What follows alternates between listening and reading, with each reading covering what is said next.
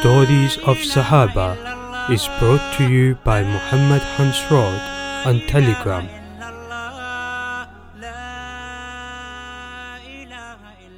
The Hadith of Hadrat Jarir radiallahu ta'ala anhu in this regard. Hadrat Jarir radiallahu ta'ala anhu narrates, The condition on which we, the male Sahaba radiallahu ta'ala anhum, pledged allegiance to Rasulullah sallallahu alayhi wasallam was similar to the conditions on which the females pledged allegiance. The Rasulullah sallallahu alayhi wasallam stood guarantee that any of us would enter Jannah if he died without perpetrating any of these sins.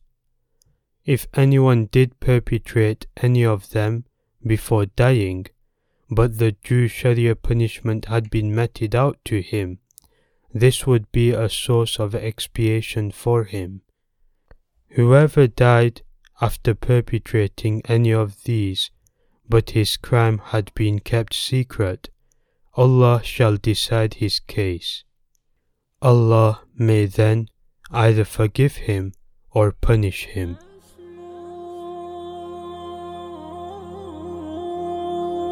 Please share this file as much as you can and gain ajr for spreading the stories of Sahaba. Search and follow by typing t.me forward slash stories of Sahaba in your web browser or simply search Stories of Sahaba on Telegram. Jazakumullah khairan for listening to Stories of Sahaba by Muhammad Hansrod. وأكون للخير العميم